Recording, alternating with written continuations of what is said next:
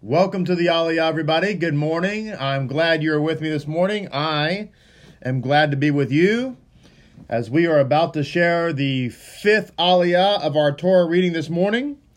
We are discovering Yeshua in the Torah this week as I mean we do every week, right? We we uh, find Messiah Yeshua. We don't find him. He is the Torah. I mean, what am I saying? But anyway, you know what I'm trying to say. But this week has been a, a, especially encouraging because as I started out this week saying that the study of Yosef is um, so, so very important. It's so uh, meaningful and it teaches us so much about what Yeshua has done. So, anyway, welcome. I am Rabbi Mordecai Griffin. I am the founder of Lapid Judaism, which is a sect of Judaism, a sect of authentic Orthodox Judaism that absolutely believes proudly boldly, passionately that Yeshua is the Messiah of Israel, 100%. Yeshua, Yeshua, Yeshua. And so we are glad you are here.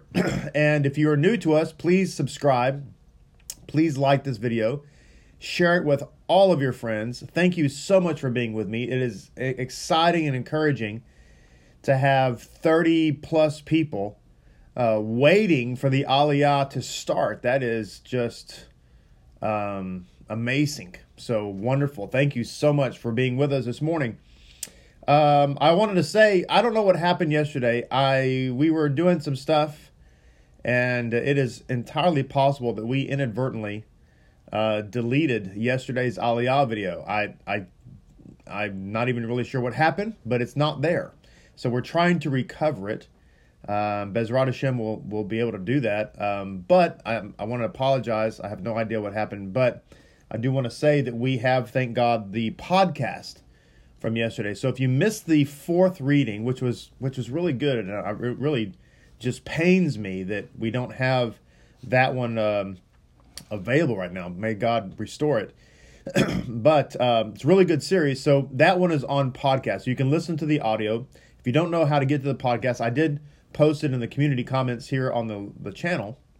But um, all you have to do is go to Google and Google Rabbi Mordecai Griffin anchor, as in a ship's anchor, and the podcast will pull, pull up. It's on Anchor Podcast. It's also, I think it's on every podcast known to man. Um, but anyway, it's out there. So very sorry for that. Also, I uh, saw somebody ask about the Hanukkah teaching last night, which was very good, and I was pleasantly surprised because we had at least twice as many, maybe more, of people that I, I, I expected. I I was expecting a uh, not to have that many people, so we ended up having the class in one of our professional, newly newly renovated uh, classrooms here at our our complex, our campus, and probably should have had it in a bigger classroom because uh, um, we brought had to bring in a lot of chairs and it was packed out. So uh, wow, it was great, and I was uh, just really, really joyous. So many new people were there.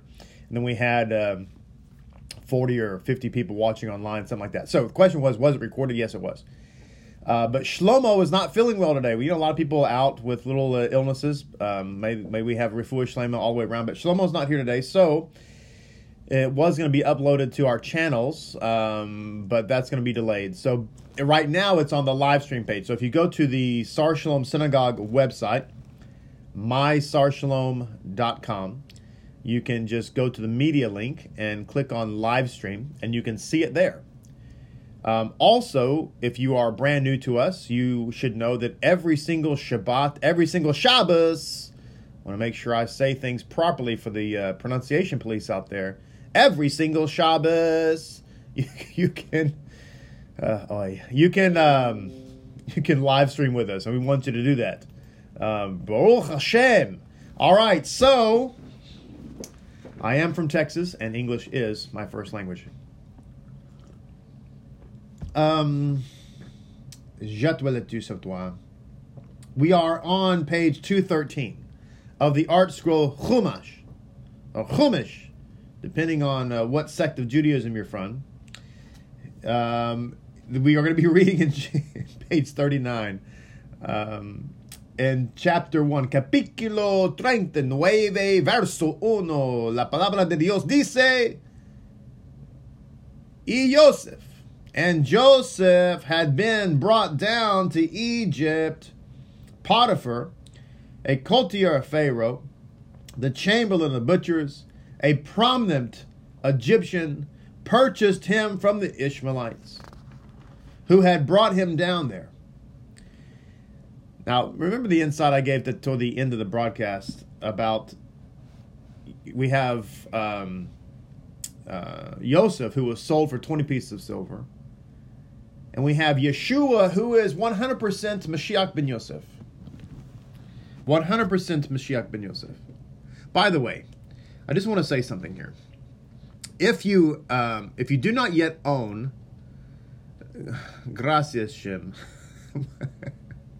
my complimenting my Spanish. Toda Um, if you do not have the uh, Encyclopedia Judaica, then uh, that is if you if you happen across it, if you're in some half price bookstore somewhere or you find it online, it's really really great. It's the uh, it's the old back in the olden days when we used to have an encyclopedia in the house. Remember those days? Some of you, uh, my age or maybe a little bit older, remember the olden days where if you wanted to look something up, there was no such thing as Google. You had to go to the uh, bookshelf and pull an encyclopedia book off the page, off the bookshelf rather. So anyway, the Encyclopedia Judaica is really, really great, and uh, you could get lost in there for hours reading stuff. It's fascinating. But I want to point your attention to the story of Shabbatai Zvi. Shabbatai, like like you're going to spell Shabbat, but T A I. Shabbatai Zvi, T Z V I, Zvi. Right? Like that's how, that's how you spell it. Hope I said that right. Um, it's a great and interesting story because it is the story of a false Mashiach, and the entire Jewish world went after him. Everybody believed, like the entire world believed. Just read the history. Don't don't take my word for it. This is in the uh, early 1700s. Well, he was uh, he eventually uh, converted to Islam. But when you read about Shabbatai Zvi and what he said about himself and the types of things he said, when you're reading it, you're like, oh my gosh, it sounds like you're reading like uh, letters from the New Testament. And so my point is, is that when you read about Shabbatai Zvi and you're like, oh my gosh, look, this person sounds like a New Testament kind of figure, if you will, if I, if I could use that that analogy. And how is it that the whole Jewish world went after him, but they reject uh, Yeshua? They believe the same things about Shabbatai Zvi that, that Yeshua said. Just read it. Read about it. Read the history. It's fascinating. I'm just pointing that out. So, anyway, Mashiach ben Yosef is the type of, uh, or I should say, Yosef is the type of Messiah ben Yosef, the, the Messiah who comes and suffers for our sins. And he was sold for 20 pieces of silver. Yeshua comes along, he's sold for um, uh, 30 pieces of silver. Somebody asked a valid question. Why wasn't he sold for 20 pieces of silver or vice versa? And the answer is that we learn, as I read yesterday from Me'am Loez, that Joseph was sold five more times, or five, a total of five times, I should say. And then at, one point, he was sold by the Ishmaelites who just want to get rid of him because they realize this guy's actually not just some slave, but th- he's he's this is some divine, if you will, divinely protected figure. Remember, we talked about that yesterday and how the Ishmaelites were beating him and slapping him and saying, prophesy to us. They didn't really say that, but it was there was the same type of thing. They sold him for five shekels. So if you do the math, it's 20 plus five cells plus five shekels, that's 30. So Yeshua was sold for 30 shekels of silver in order to make tshuva for all of that. And we must note that the nations had a 10 shekel, if you will, buy in to the Mashiach. Why? Because they had to be in on the redemption, even though they didn't realize it. Verse 2 Adonai was with Joseph, and he became a successful man. And he remained in the house of his Egyptian master. His master perceived that Adonai was with him, and whatever he did, Adonai made succeed in his hand. Joseph found favor in his eyes, and he attended him. He appointed him over his household, and whatever he had, he placed in his custody. And it happened that from the time he appointed him in the house and over whatever he had, Adonai blessed the Egyptian house on Joseph's account, so that Adonai blessed what was with him. Uh, Slika, Adonai's blessing was in whatever he owned, in the house and in the field. He left all that he had in Joseph's custody, and with him present he concerned himself with nothing except for the bread that he would eat. Now Joseph was handsome of form and handsome of appearance. That's the end of the fifth reading. I want to uh, I want to uh, move over here and read something here from the insights. That's right, Lynn. Shabbatai is a huge wound in history of Judaism. It's why it's one of the reasons why they initially rejected for 100 years uh, Hasidus, Hasidism. Now, I want to read this to you. What, what I'm doing here? Oh, I got the wrong source. You put that down. Put this over here. This is such a great insight. Um, let me turn here and find. I've got so many tabs. I'll make sure I'm reading the right, the right one here from our fifth aliyah. So it says, uh, here we go. All right. So the glory of the Baal Tshuva. So it says, talking of this is this is an insight from the end of yesterday's chapter about the story of Judah and Tamar and their sons Zerach and Peretz. So it says um, specifically Zerach's great grandson Achan stole some of the spoils of battle of battle after the conquest of Jericho. This sin angered God, endangered his, the success of the Jewish people's entry into the land of, of the promised land. So this is what it's saying here. In the Kabbalistic work Sefer HaBahir, Zerach, which means shining, is associated with the sun, which shines constantly, and Peretz, breaking through, is associated with the moon, which, si- which shines brokenly, cycling through periods of diminished rebirth. Now, we know the Mashiach, or Mashiach, make sure I say that right for the police, that um, the Mashiach comes from Peretz, does not come from Zerach. So this is interesting. Zerach, according to Kabbalistic thought, represents the sun, which we says here metaphorically, the sun represents the completely righteous, those who light shine consistently without interruption or fluctuation. So interestingly, the Messiah does not come from the completely righteous. He does not come from those who are perfect. He does not come from those who have all the bells and whistles and all the accolades and, and all the right stuff. says the moon represents the penitent.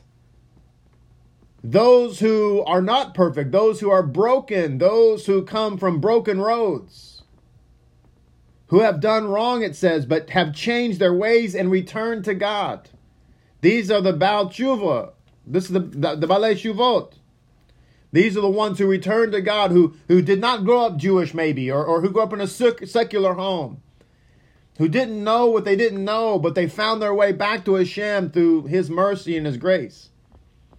It's from that side that the Mashiach comes. Interestingly, the Mashiach one day is going to come. From where is he going to come? If you think about it, like I said to you, from where is Mashiach going to come when he is finally revealed, maybe soon or time? Where is he going to come? Some of you say, well, he's going to come from Shamayim, he's going to be on the clouds of heaven. Well, that's true, but from the Jewish point of view, I want you to think about something. Where is Mashiach now? And the answer is the Mashiach is now at the gates of Rome. He is at the the gates, if you will, of impurity, the gates of false religion, the gates of what everything among the righteous Jews reject. Rome is the antithesis to Torah. Rome is the antithesis to godliness. But interestingly, when Mashiach comes and reveals himself to his people, maybe soon in our time, he is going to come from where? not from the sun, but from the moon.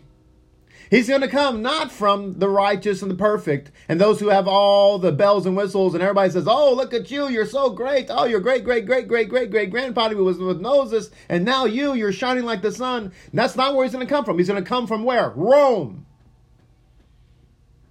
He's going to come from Rome. And who's he going to have with him? A bunch of people who were formerly with the Goyim, but who have made teshuva and become part of the flock. The mixed multitude, if you will. So it says, yet because of their challenges, talking about those who are Balet Juvot, because of their challenges, the penitents reach a higher. I want you to pay close attention to this. Yet, because of their challenges, because of the fact that they weren't perfect, because of the fact they didn't grow up in Jewish homes, because of the fact that the fact that they're just now working their way through the Hebrew text and and fighting through it because they don't have anybody properly teaching them. You know what I'm saying? People out there like like uh, um, those many of you who are doing this, right? Because of their challenges, the penitent reach a higher, say higher, higher spiritual level and achieve what the consistently righteous cannot. Let's read that again, shall we? Because this is speaking, I'm, I'm talking to you this morning. Because of their challenges, because they didn't they weren't perfect, the penitents reach a higher spiritual level and achieve what the totally righteous can not achieve. Thus, Peretz, who is associated with the moon and is therefore the archetype of repentance. Did you get that? Did you just hear that the Messiah is going to come from Peretz, who is the archetype of Teshuvah? So Yeshua, see, everybody's looking for a Messiah who's going to come from a perfect line, from a perfect we uh, Mashiach could never come from Rome. Are you kidding me? Mashiach's got to come from the holiest, most righteous line. Everything has to be perfect. Turns out, not so much. Turns out the Mashiach is going to come from the place of Teshuvah. And, and see, we're so foolish that we can't see this because where did Mashiach come from? It says that God sent the angels to Sodom in order to find the, the diamond in Sodom. What diamond were they talking about? They're talking about Ruth, who comes from Moab, this tribe of incest. For what purpose? To bring about the Mashiach. The Mashiach came from that. So it says that Z- that he's the archetype re- repentance, precedes Zerach, and is the firstborn since the accomplishment of the penitent surpasses the accomplishment of the penitent surpasses those of the consistently righteous. Excuse me, guys. I'm just going to. We have people that just want to say things that have make no sense whatsoever. So we're just going to take. Okay, bye bye. Thank you. So, anyway, um, it's a very important point. Now, it says here in the first chapter of the fifth reading, Jacob, excuse me, Joseph had been taken down to Egypt. All right. So it says Egypt was a place where godliness was drastically concealed. It was therefore unlikely, it says here, that the Jewish people could survive the Egyptian exile spiritually intact. Okay? And so the idea is that if the Jewish people are going to go into exile, they're not going to be able to uh, remain spiritually intact.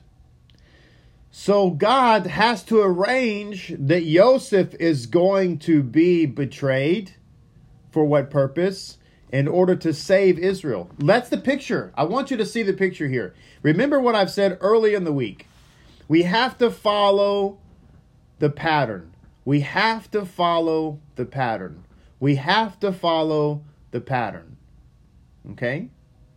All we need to do is look at the Torah and look at Jewish literature in order to discover where the pattern is and what the pattern is. So let's let's let's uh, read this carefully and see if we can find it. Okay. It says they would find it nearly impossible to fulfill the purpose of their exile. Now, now we're going to learn what, what's the purpose of exile. What is the purpose of the exile right now? And it says here, which was to elevate the sparks of holiness that were embedded within Egypt. Were there any Jews in Egypt? No, I'm asking. When Joseph went down to Egypt, were there any Jews in Egypt? No. So when it talks about elevating sparks of holiness, it's not talking about going out and finding Jewish people who aren't religious, unaffiliated Jewish people, because that's what Judaism has has fallen into in these last uh, few decades. We're no longer concerned about finding sparks of holiness. What we're really wanting is just to find Jews who aren't affiliated and see if they want to join our synagogue. But were there any Jews in Egypt? No. So the mission of Israel was to go into Egypt, which is back then was basically the world that's like saying going to all the nations, going to the world, and find sparks of holiness and elevate them to godliness. In other words, make converts. That's exactly what Lapid Judaism is about. We believe in Yeshua the, the, the, uh, as the Messiah of Israel. We are authentically Jewish. We believe it passionately and proudly and boldly. And our goal primarily is to find those sparks of holiness in Egypt or Babylon or Rome or whatever you want to call it, Los Estados Unidos or Honduras or El Salvador or France, and bring them to a level of holiness, to Hashem. So it says, it says here, they would not be able to fulfill their mission. And in fact, they were nearly at the point of no return when God saved them from Egypt because many people don't realize this, but everybody who came out of e- out of Egypt during the Exodus, every single body was an idolater according to Judaism. When we when we went to Mount Sinai to receive the Torah, okay? Both the Erev Rav, the mixed multitude, and the Hebrews everybody, or as we say here colloquially, everybody, had to convert. Which is precisely why Yeshua, when he was here, said, Repent and be mikved. And he was talking to Jewish people. Why? Because it had to do with taking us back to Mount Sinai. We'll get to that later when we get to that story and explain that with God's help in more detail. Is this good? Are y'all enjoying this? I, I'm this whole. We could do this for two weeks. This is just amazing. So anyway, it says God therefore arranged. Now listen to this. God therefore arranged for Joseph to descend to Egypt first and weaken the evil of Egypt through his rise to greatness there. So God wanted the suffering Messiah to go into exile ahead of everybody else in order to weaken Egypt and begin to bring it to a level of wholeness.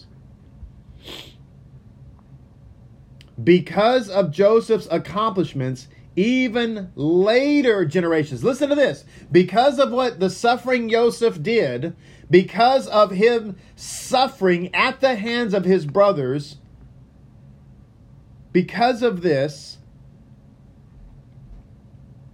even later generations who lived after his time did not have the strength to overpower and contaminate the Jewish people. On the contrary, the Jewish people flourished there and remained separate from the Egyptian culture. In other words, the reason, listen to this, the reason that the Jewish people are able to maintain themselves in exile is because the suffering Messiah went ahead of them and made that possible. Not only would they maintain themselves, but there would be others who would be brought into the light along with them.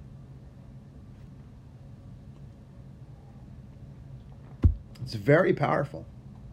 I was listening to a an, another rabbi who who uh, was lecturing on this topic, and as he was getting to the point where he was talking about the brothers betraying uh, Yosef, he went to great lengths to explain to his audience not to be perplexed, but all of this was going to work out for the good because he knew that the brothers betraying a, a, a fellow brother was horrible. But he also was trying to explain to them that it, was necessary for that to happen in order to bring about their redemption. That's exactly what happened with Yeshua. Yeshua was rejected by his brothers, but it was necessary in order to effect our salvation. His present rejection is necessary. Now, it says here, through his holy work, Joseph elevated many of the holy sparks embedded in Egypt. He thereby enabled the Jewish people to complete their task relatively quickly. They remained in Egypt for only 210 years, 190 years less than the 400 years stipulated in God's covenant with Abraham. Furthermore, through his holy work, Joseph was able to limit the bitterness of enslavement for only 86 years. So there's another insight here I want to share.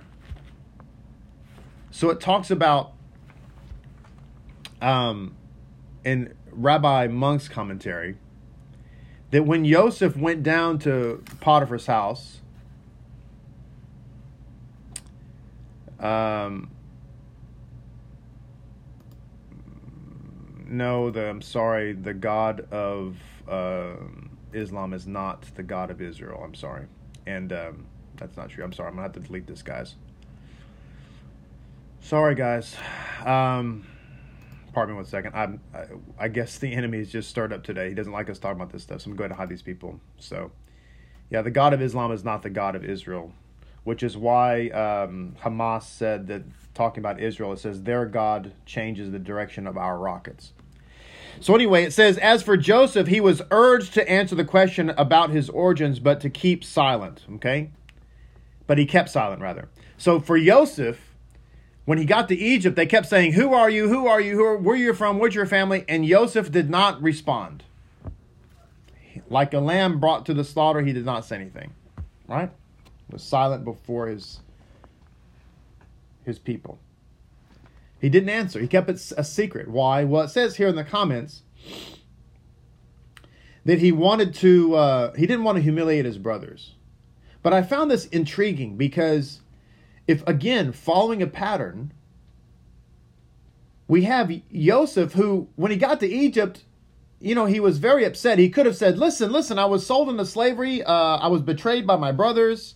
Um, this isn't right. I shouldn't be here. Uh, would you please send a letter to my father? Besides, he's very wealthy. He'll he'll gladly pay you whatever you want in order to release me. Okay? Why didn't he do that? Think about that. Joseph was in Egypt for all that time, and then when he became viceroy, he still did not send a FedEx letter to his father to say, hey, by the way, I'm alive. Why? Why? Well, by the time Joseph got to Egypt, he had figured something out, apparently.